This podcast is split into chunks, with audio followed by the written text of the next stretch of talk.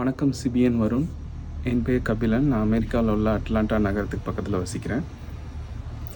தினமும் நான் imperfect show பார்ப்பேன். இன்றைக்கி இன்னைக்கு அமெரிக்காவில் உள்ள எமர்ஜென்சி ரெஸ்பான்ஸ் சிஸ்டம் அவசர உதவி சேவையை பற்றி பேச போகிறேன் இவ்வளோ நாள் அதை பற்றி கேள்விப்பட்டிருக்கேன். பட் நேற்று தான் என் வீட்டுக்கு பக்கத்தில் ஒரு தீ விபத்து நடந்துச்சு. அந்த தீ விபத்தில் நான் நேராகவே பார்க்க ஒரு சந்தர்ப்பமும் கிடச்சிச்சு. அதை பற்றி தான் சொல்ல போகிறேன் ஸோ என்னோடய பக்கத்து வீட்டில் தீ பிடிச்சிருச்சு நாங்கள்லாம் ஓடி போய் அணைக்கிறதுக்கு ட்ரை பண்ணிகிட்டு இருந்தோம். அப்போது ஒரு நண்பர் நைன் ஒன் ஒன் நம்பருக்கு கால் பண்ணார். அடுத்த ஒரே நிமிஷத்தில் போலீஸ் வந்தாங்க. எங்களெல்லாம் தள்ளி போய் நிற்க சொல்லிவிட்டு ஒரு பெரிமீட்டர் அதாவது அந்த ஏரியாவை கிளியர் பண்ணி ஒரு பெரிமீட்டர் செட் பண்ணிட்டாங்க. அதுக்கப்புறம் ஒன்று பின்னாடி ஒன்றா ரெண்டு தீயணைப்பு வண்டிகள் வந்தது. ஒருத்த தீயணைப்பு வீரர்கள் உடனே தீ அணைக்கிறதுலேயும் ஒரு சில பேர் அது எப்படி பரவுதுன்னு சொல்லி பார்க்குறதுலேயும் வீட்டை சுற்றி ஓடினாங்க. அதன் பிறகு பார்த்தீங்கன்னா அடுத்தடுத்து இன்னும் ரெண்டு வண்டிகள் வந்து பக்கத்து வீடுகளுக்கும் போய் ரெடியாக நின்றுக்கிட்டாங்க எதுக்குன்னா இந்த தீ பரவாமல் பார்த்துக்கிறதுக்காக இது வந்து ஒரு அமெரிக்காவில் உள்ள ஒரு சபர்பன் சிட்டி தான். பட் இங்கேயே வந்து இவ்வளவு பெரிய ஃபெசிலிட்டி இருக்குது இவ்வளோ தூரம் செயல்படுறாங்கன்றத முனைப்பாக செயல்படுறாங்கன்னு பார்க்கும்போது ரொம்ப சந்தோஷமாக இருந்தது. ஆஹ் இதே போல் இந்தியாவிலையும் செயல்பட்டாங்கன்னா ரொம்ப நல்லா இருக்கும்னு நினைக்கிறேன். நன்றி வணக்கம். அமெரிக்கன் எமர்ஜென்சி சிஸ்டத்தை பத்தி ரொம்ப அழகா பேசி video அனுப்பிச்சிருந்தாரு Kabilan sir. Thank you so much ஒரு நிமிஷத்துக்குள்ள வந்துட்டாங்களாம்பா ம். அடுத்த நிமிஷமே வந்து நைன் ஒன் ஒன்க்கு ஃபோன் பண்ணோன்னு வந்துடுறாங்க. ஆமா. அங்க. இங்க நமக்கு ஃபோன் பண்ணா அது கிடைக்கிறதுக்கே ஒரு நிமிஷம் ஆகும்ல. ஆமா ஆமா கிடைக்கிறதுக்கு ஒரு நிமிஷம் ஆகும். என் ஒன்றரை எழுத்துங்கள் அப்படின்னு வந்து சொல்லுவாங்க. உண்மையான புகார் நீங்க செய்யணும் அப்படின்னு ஆசைப்பட்டீங்கன்னா அப்புறம் புகார் செய்ய வர பத்து நிமிஷம் ஆகுது. ஆனா இங்கேயும் சீக்கிரம் தான் வராங்க. பட் ஒரு நிமிஷத்துக்குள்ள வரல. ஒரு பத்து நிமிஷம் காம நேரத்துக்குள்ள வந்துடுறாங்க இங்கேயுமே. நம்ம ஊர்ல டிராஃபிக் வாகனங்கள் எல்லாமே அதிகம் கூட. அதே தான் அதனால தான் இருக்கலாம் இங்க. பட் ரொம்ப நல்ல வீடியோ இது. அமெரிக்காவிட்ட இருந்து அனுப்பிச்சிருக்கீங்க. தேங்க்யூ ஸோ மச் இன்னும் வெளிநாடுகளில் நிறைய நல்ல விஷயங்கள்லாம் நீங்கள் பார்க்குறத கேட்குறத எங்களுக்கு ஷேர் பண்ணிவிடலாம் இம்பர்ஃபெக்ட் ஷோ அட் விடன் டாட் காம் இந்த மெயில் முகவரிக்கு நீங்கள் வீடியோ எடுத்து அனுப்பிச்சி விடுங்க.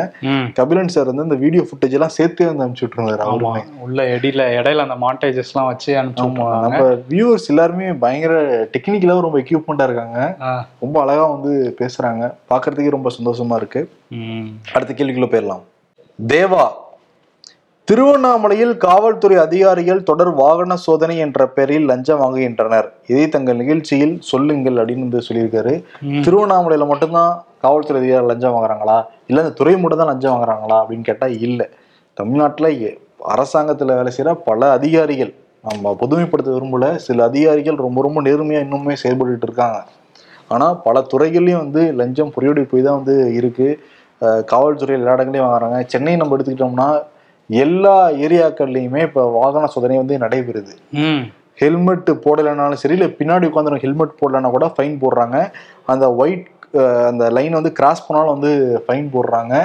போட்டோ எடுத்து நம்ம இதுக்கு அனுப்பிச்சு அனுப்புறாங்க. விட்டுறாங்க. இன் கேஸ் வந்து வண்டி ஓரம் நிப்பாட்டிட்டு உங்ககிட்ட டாக்குமெண்ட் இல்லைன்னா சென்னையில நூறுரூவா கொடுத்தீங்கன்னா உடனே போகலாம். ஐம்பது ரூபா கொடுத்தீங்கன்னா ஒரு அஞ்சு நிமிஷம் கழிச்சு போகலாம் இது வந்து லஞ்சமா இங்க வாங்கப்படுது? அதிகாரப்பூர்வமா இல்லாம வாங்கப்படுது. ஐம்பது ரூபாய்க்குலாம் விட்டுறாங்களா என்ன? விடுறாங்கப்பா. சரி ஓகே. நம்ம லஞ்சமே எங்கேயுமே கொடுக்க வேண்டிய அவசியமே வந்து கிடையாது. இப்போ தமிழ்நாட்டை பொறுத்த வரைக்கும் நிறைய டிபார்ட்மெண்ட்ல லஞ்சம் வாங்குறாங்க. பட் டாப் டிபார்ட்மெண்ட் பார்க்குறப்ப RTO office regional transport office அப்புறம் சப் ரிஜிஸ்டர் ஆஃபீஸ் அப்புறம் தாலுகா ஆஃபீஸ் பிடிஓ ஆஃபீஸ் இது வந்து யூனியன் ஆஃபீஸ் சொல்லுவாங்க. அந்த டெண்டர்கள் இதெல்லாம் நடக்கிறதுனால வந்து கட்சிக்காரங்க நிறைய பேர் இருப்பாங்க. அதனால லஞ்சம் வாங்குறது லஞ்சம் கொடுக்குறது வந்து ரொம்ப நிறைய நடக்கும். அப்புறம் வணிக வரித்துறை அப்புறம் அது கீழே பல டிபார்ட்மெண்ட்டுகளை நீங்க வந்து போட்டுக்கலாம். இப்போ வந்து பட்டா மாறுதலா இருக்கலாம் இல்ல பட்டா தேவையா இருக்கலாம் இல்ல உங்களுக்கு ஏதாவது சான்றிதழ் வந்து தேவைப்படலாம் இல்ல மின் இணைப்பு தேவைப்படலாம் இல்ல வந்து ரேஷன் கார்டு தேவைப்படலாம் எது வேணும்னாலுமே நம்ம வந்து நம்ம கவர்மெண்ட் ஆஃபீஸ் தான் அணுகுவோம். அப்ப சில அதிகாரிகள் நம்ம கிட்ட வந்து லஞ்சம் கேட்கலாம். மறைமுகமா கேட்கலாம். இல்ல இதை தாண்டி அப்ளிகேஷன் இவ்வளவுதாங்க பட் இதை தாண்டி இவ்வளவு ஆகுங்க செலவு அப்படின்னு சொன்னா நீங்க தர வேண்டிய அவசியமே கிடையாது. அதிக அதையும் மீறி உங்களை அலக்கழிச்சாங்க அப்படின்னா லஞ்சம் கொடுத்தா தான் வேலை நடக்கும் அப்படின்னா நீங்க டைரக்டா விஜிலன்ஸுக்கு நீங்க வந்து ஃபோன் பண்ணுங்க. விஜிலன்ஸ் நம்பர் உங்களுக்கு நெட்ல நீங்க போட்டு உங்க மாவட்டத்துல மதுரை விஜிலன்ஸ் ஆஃபீஸ் நம்பர் அடிச்சாலே தாராளமா வந்துடும் அந்த நம்பருக்கு கால் பண்ணி இந்த மாதிரி இந்த அதிகாரி என்கிட்ட பணம் கேட்கிறாரு ம். பணம் கேட்குறாரு அப்படின்னு சொன்னோடனே ஆஃபீஸ்க்கு வர சொல்லுவாங்க. நீங்க புகாரா எழுதி நீங்க வந்து கொடுத்துடலாம். அங்க எஃப்ஐஆர் முதல்ல போட்டுருவாங்க விஜிலன்ஸ்ல ம். நீங்க இப்ப புகார் கொடுத்தீங்கன்னா உங்கள்கிட்ட கேட்பாங்க. நீங்க கடைசி வரைக்கும் சாட்சி மறிடக்கூடாது அதுக்கு நீங்க உறுதியா இருக்கிறனால செக் பண்ணிப்பாங்க. அதற்கு பிறகு அவங்களே பணம் கொடுப்பாங்க. இப்போ ஒண்ணும் கிடையாது. இப்போ பட்டாவை மாத்துறதுக்கு ஒரு பத்தாயிரம் கேட்கறாருன்னு வச்சுக்கோ ஒரு அதிகாரி. ஓகே. லஞ்சத்துறை லஞ்ச ஒழிப்புத்துறையை சேர்ந்த அந்த விஜிலன்ஸ் அதிகாரிகளே பத்தாயிரம் அந்த சம்மந்தப்பட்ட நபர்களுக்கு பணம் கொடுப்பாங்க. ஓ. பணம் கொடுத்துட்டு கூட ஒருத்தர் மார்வேஸ்ல வருவார் அவர் கூட. அதையும் தாண்டி ஜீப்பை ரெண்டு மூணு தெரு தள்ளி நிப்பாட்டிட்டு அந்த அதிகாரிகள் அங்க நிப்பாங்க. மாறு வேஷத்துல கூட வருவார். முன்னாடி சொல்லிடுவாங்க. கேட்டா சித்தவா பையன் சொல்லுங்க இல்ல பெரியப்பா பையன் சொல்லுங்க பக்கத்து வீட்டுக்காரன்னு சொல்லுங்கன்னு சொல்லிட்டு கெட்டப் மாதிரி வந்து மாத்திப்பாங்க. ஓகே. இப்ப சப் ரிஜிஸ்டர் ஆபீஸ்லயே நான் சொல்றேன் அதை. சப் ரிஜிஸ்டர் ஆபீஸ் வந்து பத்திரம் வாங்குறதுக்கு ஒரு ஐயாயிரம் பத்தாயிரம் பணம் கேட்கறாருன்னு வச்சுக்கோங்க. டேரக்டா கேட்க மாட்டாது அவரு. பத்திர எழுத்தாளர்கள் மூலியமா வருவாங்க. பத்திர எழுத்தாளர்கள் என்ன பண்ணுவாங்கன்னா இதுக்கு வந்து இவ்வளவு செலவாகுங்கன்னு சொல்லிட்டு மறைமுகமா சில விஷயங்கள்லாம் சொல்லுவாங்க. நீங்க பத்திர எழுத்தாளர் நீ பத்திர எழுத்துக்கு மட்டும் நீ காசு வாங்கிக்கப்பா மத்தெல்லாம் நாங்க பாத்துக்கிறோப்பான்னு சொல்லிட்டு நீங்க டைரக்டாவே நீங்க வந்து போய் அப்ரோச் பண்ணலாம். அதையும் மீறி அந்த சப் ரிஜிஸ்டார் சப் ரிஜிஸ்டார் நம்ம சொல்றப்ப ஏதோ நம்ம அந்த கூண்டுல மேல உட்காந்துக்கிறாங்கல்ல இப்ப அப்படிலாம் கிடையாது. உடச்சு எல்லாத்தையும் ஒரே இடத்துல உட்கார வச்சிருக்காங்க. ஆனா சப் ரிஜிஸ்டாருங்கிறது ஒரு அசிஸ்டன்டான ஒரு கேடர் தான் அது. கவர்மெண்ட்டை பொறுத்த வரைக்கும் அது. அசிஸ்டன்ட் கேட்டர் தான். பட் அதையும் மீறி கேட்குறாங்கன்னா வந்து அவங்க டேரக்டா கேட்க மாட்டாங்க. வேற ஆள் மூலியமா தான் கேட்பாங்க. நீங்க சொல்லுங்க. இப்போதான் கொடுக்க தாங்க போறேன். ஏன் ஐயாட்ட நான் நேர்லயே கொடுத்துட்றேனே இதுல என்ன இருக்குன்னா இந்த அரசாங்க அதிகாரிகள் பல பேர் லஞ்சம் வாங்குறது எல்லாமே ஆறு மணிக்கு மேலதான். ஆறு மணிக்கு மேல செட்டில்மெண்ட்டே வந்து நடக்கும் அது. ஓகே. ஆனா நேர்ல கொடுத்தா எனக்கு திருப்தியா இருக்கும் எனக்கு பத்திரம் கிடைச்ச மாதிரி இருக்கும்ல அப்படின்னு நீங்க சொல்லிடலாம் அதை. இது வந்து விஜிலன்ஸ் ஆபீஸ்ல நீங்க வந்து சொல்லிடலாம். அவங்களே பத்தாயிரம் பணம் கொடுப்பாங்க கூட ஒருத்தர் வருவாரு. அது வந்து இதுல பினாத்திலின் வந்து தடவி இருப்பாங்க அதுல அந்த பணத்துல. ஓகே. பினாத்திலின் தடவி இருப்பாங்க. நீங்க பணம் கொடுத்த உடனே கூட வந்திருப்பார்ல ஒருத்தர். அவரும் கேட்பாப்புல யாரு யாரு. Sub register. கூட வந்திருக்காரு யாருன்னு கேட்டேன் இல்லைங்க சித்தப்பா பையங்க வந்திருக்காருன்ட்டு அதெல்லாம் டைலாக் முதல் கொண்டு சொல்லி கொடுத்துருவாங்கப்பா சரி சொல்லி கொடுத்த உடனே அந்த பினாத்திலின் தடவப்பட்ட அந்த பணத்தை எடுத்து வச்சிருப்பாப்புல. வச்ச உடனே அந்த கூட வந்திருக்கவர் சிக்னல் கொடுப்பாப்புல. வெளியே நிக்கிறவங்களுக்கு. மனம் வாங்கிட்டார் தலைவர் அப்படின்ட்டு. திபு திபு திபுன்னு உள்ள வருவாங்க. வந்த உடனே அந்த அதிகாரிக்கு லஞ்சம் அதிகாரிக்கு தெரிஞ்சு போயிடும் ம். நம்ம மாட்டிக்கிட்டோம். ஓகே. முதல்ல எழுந்திருக்க சொல்லுவாங்க. எழுந்திரிச்சோடனே லஞ்ச பணத்தை இங்க வச்சிருக்கீங்கன்னு கேட்பாங்க. இன்கேஸ் சட்டை பாக்கெட்ல வச்சிருந்தாருன்னா சட்டையை கழட்ட சொல்லிடுவாங்க அந்த இடத்துலயே. ஓ.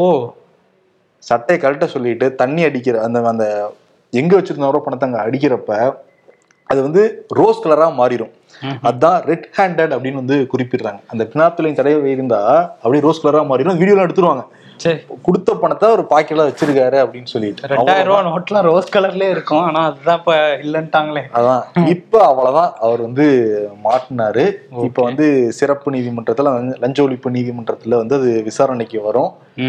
விசாரணைக்கு ஒரு டைம் போயிட்டாலே அவருடைய சம்பளம் வந்து பாதியா கட் ஆயிடும். மோஸ்ட்லி விஜிலன்ஸ் பிடிச்சாங்கன்னா நூறு சதவீத கேஸ்ல தொண்ணூறு சதவீத கேஸ் வந்து தண்டனை தான் அதுல. அதுல மாற்றுக்கிறதே வந்து கிடையாது. ஒரு ரெண்டாயிரம் மூணாயிரம் ஆசைப்பட்டு சில பேர் வாழ்க்கையே வந்து இழந்திருக்காங்க.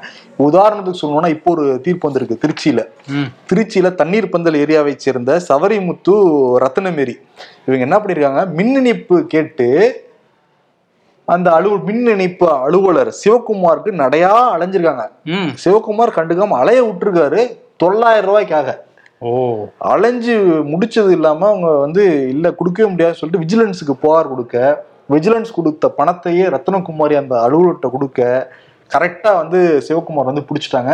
பதினஞ்சு வருஷமா இப்ப அந்த கேஸ் நடந்து முடிஞ்சு சிவகுமாருக்கு நாலு வருட சிறை தண்டனை வந்து கொடுத்துருக்காங்க. அதையும் தாண்டி இருபதாயிரம் ஃபைன் வந்து போட்டிருக்காங்க. இது என்னன்னா சில அதிகாரிகள் வந்து ரிட்டையர் ஆகிறதுக்கு ஆறு மாசம் தான் இருக்கும். அப்ப மாட்டிடுவாங்க. அவங்களுடைய அந்த பலன்கள் ஓய்வூதியம் அந்த மாதிரி பலன்கள் எதுவுமே கிடைக்காம வந்து போயிடும். அவ்வளவுதான். ஓகே. லைஃப் வந்து முடிஞ்சதுன்னு அர்த்தம். விஜிலன்ஸ் ஆபீசர்ஸ் வந்து பிடிச்சாங்க அதனால அரசாங்க அதிகாரிகள் இதெல்லாம் தெரியும். தெரிஞ்சுதான் அதை மீறி வந்து பல இடங்கள்ல லஞ்சம் வாங்கிட்டு இருக்காங்க. விஜிலன்ஸ்ல பாத்துக்கலாம்னு இருந்தாங்கன்னா விஜிலன்ஸ் அதிகாரிகள் நேர்மையா இருந்தாங்கன்னா கண்டிப்பா எல்லா வழக்குமே முடிஞ்சிரும் சீக்கிரம். ஆமா இப்ப விஜிலன்ஸ்ல பிடிச்சிட்டாங்கன்னா அவ்வளவுதான். அவர் சஸ்பெண்ட் ஆகி வீட்டுல உட்காந்துருப்பாரு அவரு. அவருக்கு பாதி சம்பளம் மட்டும் வந்து போய்கிட்டு இருக்கும். தண்டனை கொடுக்கப்பட்டுச்சுன்னா அவ்வளவுதான். முழு சம்பளமும் இருக்காது. ஜெயிலுக்கு வந்து போக வேண்டியதுதான். இப்ப கலெக்டருக்கு மனசு வச்சாங்கன்னு வச்சுக்கோங்களேன்ப்பா வீட்டுல உட்காந்துட்டு பாதி சம்பளம் வாங்குறதுக்கு கேஸ் நடந்து முடிகிற வரைக்கும் முழு சம்பளத்தை வாங்கிட்டா வேலை செய்யுன்னு சொல்லிட்டு கலெக்டர் மனசு வச்சா அந்த மாதிரி நடக்கலாம். ஓகே. ஆனா மோஸ்ட்லி நடக்காது அப்படின்னு தான் சொல்றாங்க இது ஏன் அவ்வளவு டெப்தா பேசுறோம்னா தமிழ்நாட்டுல பல இடங்கள்ல தொடர்ந்து கேள்விப்பட்டுக்கிட்டே இருக்கோம் நம்ம. லஞ்சத்தை பத்தி பேசுங்க லஞ்சத்தை பத்தி பேசுங்க. யாராவது கேட்டுட்டே தான் இருப்பாங்க. ஆ சரி இன்னொன்னு கேட்கலாம் இப்ப. இப்ப நம்ம வந்து மின் இணைப்புக்கு போறோம். அது அதிகாரியும் நம்ம வந்து லஞ்ச ஒழிப்பு துறையில புடிச்சு கொடுத்துட்டோம். இப்போ நம்ம அந்த வேலை நடக்கும்ல அது நடக்குமா? அது அடுத்தவங்க சீக்கிரம் முடிச்சு கொடுப்பாங்கன்னு ஒரு கேள்வி இருக்கும்ல. நமக்கு முன்னுரிமை கொடுத்து முதல்ல முடிச்சு கொடுப்பாங்க அந்த வேலையை. ஓஹோ. இவன் பிரச்சனைக்குரியவனா இருக்கா? திரும்ப ஒரு ஆளை கெட்ட போட்டு கூட்டு வந்துட்டான்னா என்ன ஆகுறது? முதல்ல முன்னுரிமை கொடுத்து அந்த வேலையை நமக்கு முடிச்சு கொடுப்பாங்க. எந்த விதமான பிரச்சனையும் இல்லாம. ஒரு சப் ரிஜிஸ்டார் மாட்டிக்கிட்டாரு பாப்ப. சில வருடங்களுக்கு முன்னாடி. சரி. ரிட்டையர் ஆகுறதுக்கு மூணு மாசத்துக்கு முன்னாடி. அன்னைக்கு வந்து ஒரு நல்ல நாளுங்கிறதுனால நிறைய பேர் ரிஜிஸ் ரிஜிஸ்டர் பண்றாங்கல்ல. ஆறு மணிக்கு மேல எல்லாம் செட்டில்மெண்ட் நடந்திருக்கு. பத்திரத்தெல்லாம் வந்து கொடுத்துட்டு போயிருக்காங்க. அப்புறம் வந்து விஜிலன்ஸ் ஆஃபீஸ்ல இருந்து வந்து எல்லாத்தையும் லாக் பண்ணி. பார்த்தா அன்னைக்கு மட்டும் அவர்கிட்ட ஒரு லட்ச ரூபாய்க்கு மேல பணம் இருந்துருக்கு பிடிச்சிட்டாங்க அவ்வளவுதான். இப்போ ரிட்டையர் ஆகிறது மூணு மாசத்துக்கு முன்னாடி சம்திங் ஏதோ பிடிச்சிருக்காங்க. அவ்வளவுதான் அவர். லைஃப் காலி. அதனால வந்து நீங்க தைரியமா இருந்தா போதும். அரசாங்க அலுவலர்கள் ஆக்சுவலி பயப்படுவாங்க நம்ம கிட்ட. விவரம் தெரிஞ்சா பயப்படுவாங்க. விவரம் தெரியலன்னா டீல் பண்ணிடுவாங்க. விவரமா இருக்கணும் நம்ம. ஆமா. இப்ப இந்த விவரங்கள்லாம் தெரிஞ்சுக்கிட்டாங்க. அதனால நம்ம நேயர்களும் டீல் பண்ணுவாங்க அவங்கள. ஆமா. ஓகே. ரொம்ப டீட்டெயிலா பேசிட்டோம்ப்பா. டைம் அதிகம் ஆயிடுச்சு ஒரு கேள்வியே பரவாயில்ல. இது ரொம்ப எல்லாரும் தெரிஞ்சுக்கணும்னு நினைக்கிற கேள்வி இல்ல ஆமா. அதனால கண்டிப்பா டைம் எடுத்துக்கலாம். அடுத்த கேள்வி சொல்லுங்க நீங்க சொல்லுங்க. எட்டு நிமிஷம் நானே பேசியிருக்கேன். அப்படியா? பரணி ராஜேந்திரன் அவர்கள் வந்து என்ன கேட்டிருக்காரு அப்படின்னா இந்த திமுகவுக்கு வந்து மகளிர் உரிமை திட்டம் வந்து ஒரு மைல்கல் திட்டமா இருக்குமா அப்படின்னு கேட்டிருக்காரு. திமுக கண்டிப்பா இருக்கும். ஏன்னா இந்தியாவில் இதுதான் முதல் முறையா மகளிருக்கு இந்த மாதிரி ஒரு உரிமை தொகை திட்டம்ங்கிறத கொண்டு வந்திருக்காங்க. அதை தாண்டி கலைஞர் உரிமை தொகை திட்டம்னு இதுக்கு பேரும் வச்சிருக்காங்க. அண்ணாவோட பிறந்த நாள்ல இருந்து இது கொடுக்க போறாங்க. இதுக்கான வேலைகள் இப்ப நடந்துட்டு இருக்கு. முதல்வர் வந்து சமீபத்துல தான் சொல்லியிருந்தாரு. இந்த மகளிர் உரிமை தொகத்துல முழு கவனத்தை வைங்கன்ட்டு அதிகாரிகளுக்கு சொல்லியிருந்தாங்க. மாவட்டம் தோறும் என்ன பண்றாங்கன்னா அந்த வாலண்டியரா வருவாங்கல்ல இதுல யார் யாரை சேர்க்கலாங்கிறதுக்கு ஒரு வாலண்டியர்ஸ் நீங்க வந்தீங்கன்னா நீங்க போய் அவங்க டீட்டெயில்ஸ்லாம் கலெக்ட் பண்ணுங்கன்னு சொல்லியிருந்தாங்களா? அவங்களுக்கு ஒரு கிளாஸ் எடுக்கிறாங்க. ஸோ இது ஆர்கனைஸ்டா பண்ணணுங்கிறதுல டிஎம்கே கவர்மெண்ட் வந்து ரொம்ப தெளிவா இருக்காங்க. இதை பார்த்துட்டு டிஎம்கே வந்து வாக்குறுதியில சொன்னாங்கல்ல மகளிருக்கு ஆயிரம் ரூபாய் கொடுக்குறோன்ட்டு இதை பார்த்துட்டு ஆம் ஆத்மி அப்புறம் வந்து அஹ், காங்கிரஸ்ன்னு சொல்லிட்டு எல்லாருமே வந்து இதை சொல்லியிருந்தாங்க. கர்நாடகாவில் வந்து காங்கிரஸ் சொல்லி ஜெயிச்சும் அங்கே ஆட்சிக்கும் வந்துட்டாங்க. ஸோ ஆனால் அமலுக்கு இன்னும் வரல அங்கே. இங்கே தான் முதல் முறையாக இந்தியாவில் இப்படி ஒரு திட்டம் வந்து வரப்போகுது.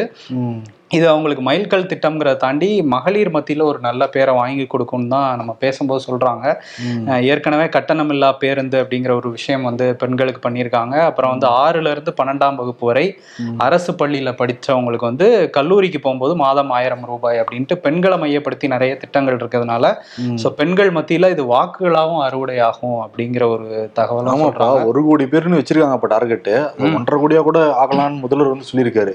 இப்ப இது முழுக்க முழுக்க ஒரு வாக்கா தான் பாக்குது திமுக முப்பதுக்கு சாரி நாற்பதுக்கு நாற்பது அடிச்சிருவான்னு சொல்லி முப்பத்தொன்பது முப்பத்தொன்பது அடிச்சிருவாங்க அப்படின்னு தான் சொல்றாங்க. என்ன ரீசன்னா ஒரு கோடி பெண்களுக்கு ஆயிரம் ரூபாய் கொடுக்க போறாங்க.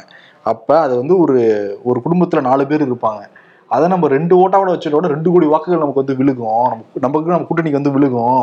அப்ப ஃபுல் வந்து ஸ்வீப் தான் அப்படின்னு வந்து சொல்றாங்க. நம்புறாங்க. இதுல வந்து என்னன்னா வந்து பிஜேபியும் ஏடிஎம்கே வந்து அவங்க மாட்டிக்கிட்டாங்க. கொடுக்கவே இல்லையே கொடுக்கவே இல்லையே சொல்லி சொல்லி கொடுக்க ஆரம்பிக்க போறாங்க. கடைசியில அவங்களுக்கு இதாயிருக்கு. இன்னொரு விஷயம் இதுல என்ன சொல்லணும். எப்படி அப்ளிகேஷன் இது வாங்குறதுன்னு ஒண்ணு இருக்குல்ல. இது என்னன்னா ஆதார் கார்டு. முதல்ல அதுல மெயினான கேட்டகரினா நிறைய கேட்டகரி இருக்கு. ரெண்டரை லட்ச ரூபா அந்த குடும்பம் அந்த வருமானமே ரெண்டரை லட்ச ரூபா கீழே இருக்கணும் ஆண்டு வருமானம். வருஷத்துக்கு மூணாயிரத்தி அறநூறு யூனிட் கீழே மின்சாரம் வந்து பயன்படுத்தி இருக்கணும். நான்கு சக்கர வாகனம் இருக்கக்கூடாது. இதான் மெயினான கேட்டகரி சப் கேட்டகரி நிறைய இருக்கு. ஓகே இதுல இல்ல அப்படின்னு வந்து தெரிஞ்சுக்கிட்டாங்க அப்படின்னா சாரி ஆதார் கார்டு. அது வந்து அப்ளிகேஷன் வந்து நம்ம ரேஷன் கடையில வாங்கிக்கலாம். அதுக்கான ஆதார் கார்டு நம்ம நம்மளுடைய ஆதார் கார்டு எடுத்துட்டு போகணும். இபி கார்டு வந்து எடுத்துட்டு போகணும். ரேஷன் கார்டு எடுத்துட்டு போகணும். பேங்க் பாஸ்புக் வந்து எடுத்துட்டு போகணும். இதுக்கு வந்து நிறைய தன்னா தன்னார்வலர்கள் அப்புறம் இல்லம் கேடி இல்லம் தேடி கல்வியில எல்லாம் நிறைய வீட்டுல வந்து பண்ணாங்கல்ல அந்த. கொரோனா டைம்ல அவங்க எல்லாம் வந்து இப்ப இறக்கி விட்டுருக்காங்க.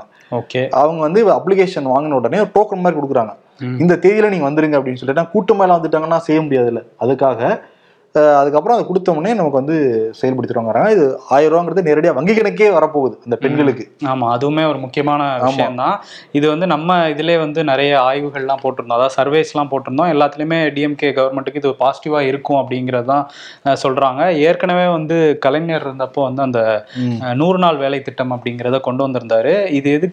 எல்லாரும் வந்து சும்மா உட்காந்துருக்காங்க அங்க வேலையே பார்க்கறது இல்லைன்னு கூட நிறைய விமர்சனங்கள்லாம் வந்தது. ஆனா அது எதுக்கு கொண்டு வந்தாரு அப்படின்னா அவங்க கையில முதல்ல காசு புழங்கணும். ஊர்ல கிராமத்துல இருக்கவங்க நிறைய பேர் எந்த வேலையுமே இல்லாம இருக்கும்போது கையில காசு புழங்கினா அவங்க வீடு வந்து முன்னேறும் அப்படிங்கிற ஒரு அடிப்படையில தான் கொண்டு வந்தாரு. அது மாதிரி தான் இதை நாங்க கொண்டு வந்திருக்கோம்னு தான் திமுக தரப்புல சொல்றாங்க. நிறைய பெண்கள் அதாவது தேவை இருக்க பெண்களுக்கு மட்டும்தான் இது போய் சேரணுங்கிறதுல நாங்க தெளிவா இருக்கோங்கிற மாதிரி திமுக தரப்புல பேசும்போது சொல்றாங்க. எங்கேயுமே தவறு நடக்கூடாதுன்னு முதல்வர் வந்து குறிப்பிடுறாரு. பட் ஆனால் அதில் நெகட்டிவ் விஷயங்கள் இருக்கு. ம். இப்போ கூட்டு குடும்பமா இருந்தாங்கன்னா அந்த குடும்பத்துல ஒருத்தர் தான் கொடுக்கப்படும் அப்படிங்கிறாங்களே அதெல்லாம் வந்து நெகட்டிவ் சைடு ஆமாம்.